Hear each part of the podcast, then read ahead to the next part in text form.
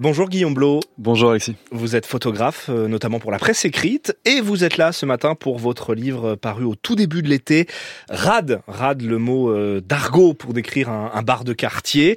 C'est donc un album photo vu du comptoir. Pendant quatre ans, je crois, vous avez euh, sillonné les troquets de la France entière pour capturer des, moments de vie autour d'un café croissant, du journal ou, d'un jeu à gratter. il vient d'où ce projet d'installer comme ça votre appareil photo au beau milieu des bistrots? Parce qu'il y avait déjà eu un, projet précédent sur les, les buvettes, les friteries, je crois, exactement. Dans, la, lignée. Exactement. En fait, j'ai commencé une première série il y a à peu près 5 ans sur les, euh, les friteries de stade. Et dans la continuité, j'ai voulu documenter un autre univers populaire euh, qui me tient à cœur, donc les rades. Et donc ça a été 4 ans, euh, effectivement, depuis 2019, d'errance au plus près des, euh, des trottoirs, des routes, à la recherche des devantures les plus euh, les plus défraîchies, je dirais, les carrelages les plus euh, les plus mosaïques. Les, ah oui, on le voit ça. On n'est pas forcément dans des décos très modernes. Hein. C'est ça. Il y a, y a toujours un, un, un, côté dans son jus pour moi dans dans les, dans les rades. Et je pense ce qu'on aime aussi euh, à fréquenter ces endroits qui sont pas tout à fait marketés. Alors, vous le dites au début du livre, hein, il y avait 200 000 troquets dans les années 60 en France titulaires donc d'une licence 4. Il n'y en a plus que 40 000. À peine, oui. Ouais. Euh, vous parlez, vous, d'espace en voie de disparition. Ce sont des, des, des, résistants que vous photographiez? Oui, l'idée, c'était vraiment par ce projet de montrer ceux qui, euh, qui sont encore debout. Euh, je sais pas pour combien de temps encore, mais euh, les 36 euh, 000 qui, euh, qui sont encore mm. présents dans les, dans les rues aujourd'hui, pour moi c'était important de les, de les valoriser à travers, à travers des images, de raconter leurs histoires, de, de pointer le, ce que j'appelle le merveilleux banal, tout ce qu'on ne voit plus en mm-hmm. fait en, en, par le quotidien et qui pour autant reste quelque chose de, bah, de merveilleux quand, quand, on voit tous ces petits détails, ces, ces histoires, ces, ces figures, ces, ces gueules. Et c'était important pour moi de le montrer en photo tournez les pages et regardez là cette France des bistrots, frondeuse, branleuse, rieuse, râleuse. Elle fait plaisir à voir, c'est ce qu'on peut lire dans, la préface euh, de votre livre. Oui, vous le disiez, la banalité du quotidien finalement. Alors on voit le tableau des consommations, on voit les croissants sur le comptoir, le sandwich au pâté, la discussion autour du journal, du jeu à gratter. Il y a des jeunes, il y a des vieux. Une France que l'on ne voit plus finalement, vous le disiez un peu tout à l'heure. C'est ça, c'est euh, en tout cas le RAD permet un, mélange de différentes... Euh, population, différentes personnes, et c'est euh, et c'est ça qui est, qui est important. C'est un petit peu un, un, un, endroit où on peut débattre euh, autour de d'espresso, autour du comptoir, et euh, c'est un peu l'ancêtre peut-être de Twitter. Mmh. C'est toujours important d'avoir ces, ces, espaces de discussion, pardon, où on se voit en vrai. Et, en tout cas, ça, ça, participe du débat collectif et du vivre ensemble. Et c'est important qu'il y en ait encore des présents et, et, de les montrer en photo. Pour moi, c'était un peu un, un, sacerdoce. Cette France que l'on ne voit plus, c'est ce qu'on disait au moment du débat sur les Gilets jaunes, notamment en 2018. Mhm. Vous qui êtes photographe d'actualité aussi, de mhm. presse, oui. euh, c'est aussi ce que vous avez voulu retrouver, euh, aller dans ces, dans rades, dans ces troquets, où ne vont pas forcément les journalistes d'ailleurs tout le temps? C'est ça, c'est un peu une immersion que j'ai voulu faire euh, par, ces, quatre années, à, essayer euh, de, bah, de me fondre un peu dans le décor. J'arrivais jamais avec l'appareil photo, en tout cas en bandoulière, il était toujours dans le, sac à dos et, je me posais au comptoir, je commandais un, espresso ou un demi en fonction de l'heure et puis j'écoutais et puis si une histoire pointait, bah, je m'immisçais dans la conversation et, euh, et, derrière j'expliquais mon, mon, projet de raconter ces micro-histoires qui font l'histoire globale et euh, qui permettent de, ouais, de, de, raconter un peu qui, euh, quelles sont les, les, les préoccupations peut-être aussi des personnes aujourd'hui en, en, France. Et on convainc facilement comme ça les gens qui arrivent ou le bistrotier de se faire photographier. Ça nécessite du temps, vous le disiez. Vous ça nécessite une petite immersion effectivement. D'arriver de but en blanc comme ça et de sortir l'appareil photo, c'est je trouve très violent et pas forcément l'idée de mon, mon projet. Donc euh, j'essayais toujours d'arriver euh, comme une personne entre guillemets normale au comptoir et euh, qui commande euh, sa boisson.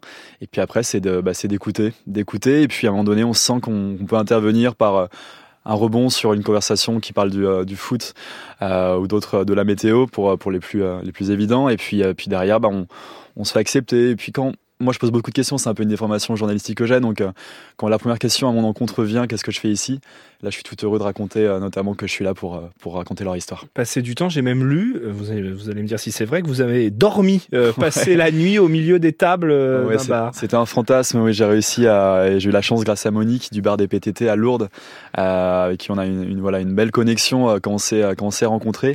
Et elle m'a autorisé, je crois que je suis le seul encore aujourd'hui à, à, date, à avoir eu cette chance de dormir sur le sol de son, de son pays.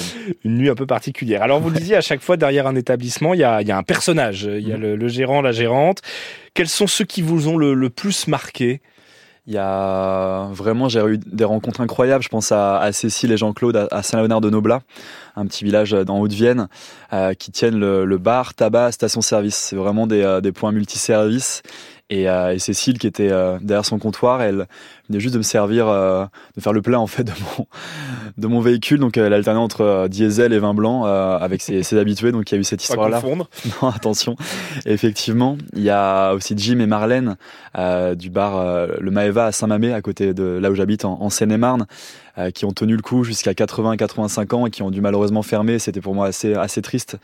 Euh, voilà, il y a même une, une gérante centenaire dans le Jura, je crois. Effectivement, euh, Liliane qui, qui a passé les, les, les 100 ans. Malheureusement, le Covid a, leur a fait du mal et ça a été une, je pense, le cas pour beaucoup de, de bistrots et euh, qui euh, ils ont dû fermer euh, au moment du, du Covid. Mais ont, en tout cas, avec son mari Marcel, 100 ans aussi, ils ont réussi à tenir jusqu'à jusqu'au siècle. Alors justement, le Covid, on le voit euh, dans certaines pages, euh, on la, ressent la présence du Covid parce oui. qu'il y a quelques masques portés ici ou là, plus ou moins bien d'ailleurs, par, par les clients sur certaines des photos. Vous, vous étiez, votre reportage a croisé la période du Covid à la réouverture, c'est ça? Vous avez vécu aussi cette période très difficile aux côtés des, bistrotiers C'est ça, oui, j'étais là aux, différents jours de réouverture. Pour moi, c'était important de battre euh, le pavé et de montrer ces, ces vies qui reprenaient en terrasse notamment.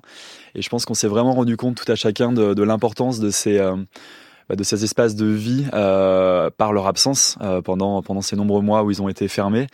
Ouais, ça a été, je pense, des, moments phares pour se rendre compte de bah, à quel point on est attaché en fait à, à, nos, à nos rades, à nos mmh. terrasses aussi pour se poser et, et, papoter avec les, avec les copains. Et, et on peut pas rêver mieux, vous le disiez, pour euh, sentir euh, le moral, l'air du temps, euh, à l'époque notamment en sortie Covid. Mmh. comment vous les avez trouvés, ces Français, à l'issue de cette tournée des bars? Je pense qu'il y avait vraiment une, en tout cas aux sorties des, des différents confinements, une vraie joie de se, de se retrouver et et en toute liberté parce qu'il y avait quand même des rassemblements qui avaient lieu de, on l'a bien vu euh, à Paris et ailleurs. Mmh. En ville, autour de voilà de petits bars pirates, autour de, de, de bancs qui, qui se créent en fonction des, des, des débits de boissons qui vendaient sous le manteau un peu l'alcool.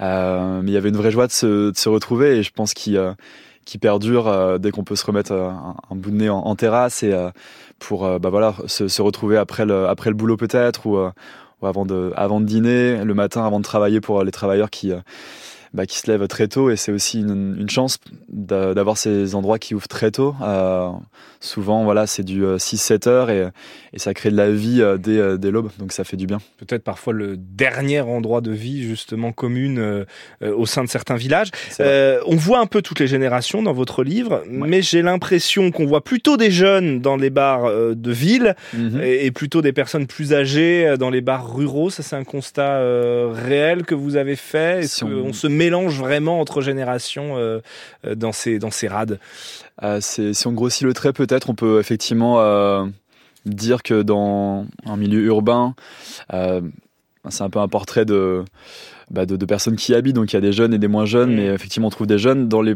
milieux plutôt ruraux, peut-être qu'il y a une, effectivement une vieillissement de la, un vieillissement de la population, une désertification avec les jeunes qui vont en ville, et donc on trouve davantage des, bah, des habitués qui sont là depuis des, des années et qui viennent et qui sont beaucoup plus visible et donc beaucoup plus photographiable pour moi quand je, quand je passais.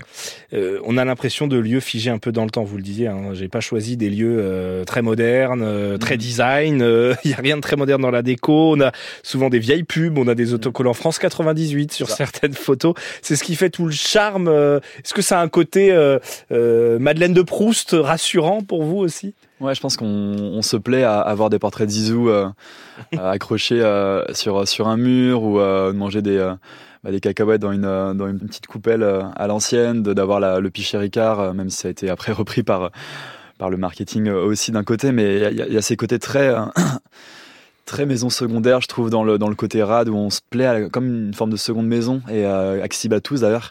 Et c'est ce qui fait du bien de, de se retrouver dans ces dans ces endroits où on connaît, on reconnaît et on se sent, on se sent apprécié peut-être aussi. Merci beaucoup Guillaume Blo. Rad, vos photos d'une France des, des bistrots vivants, de leurs patrons, de leurs habitués.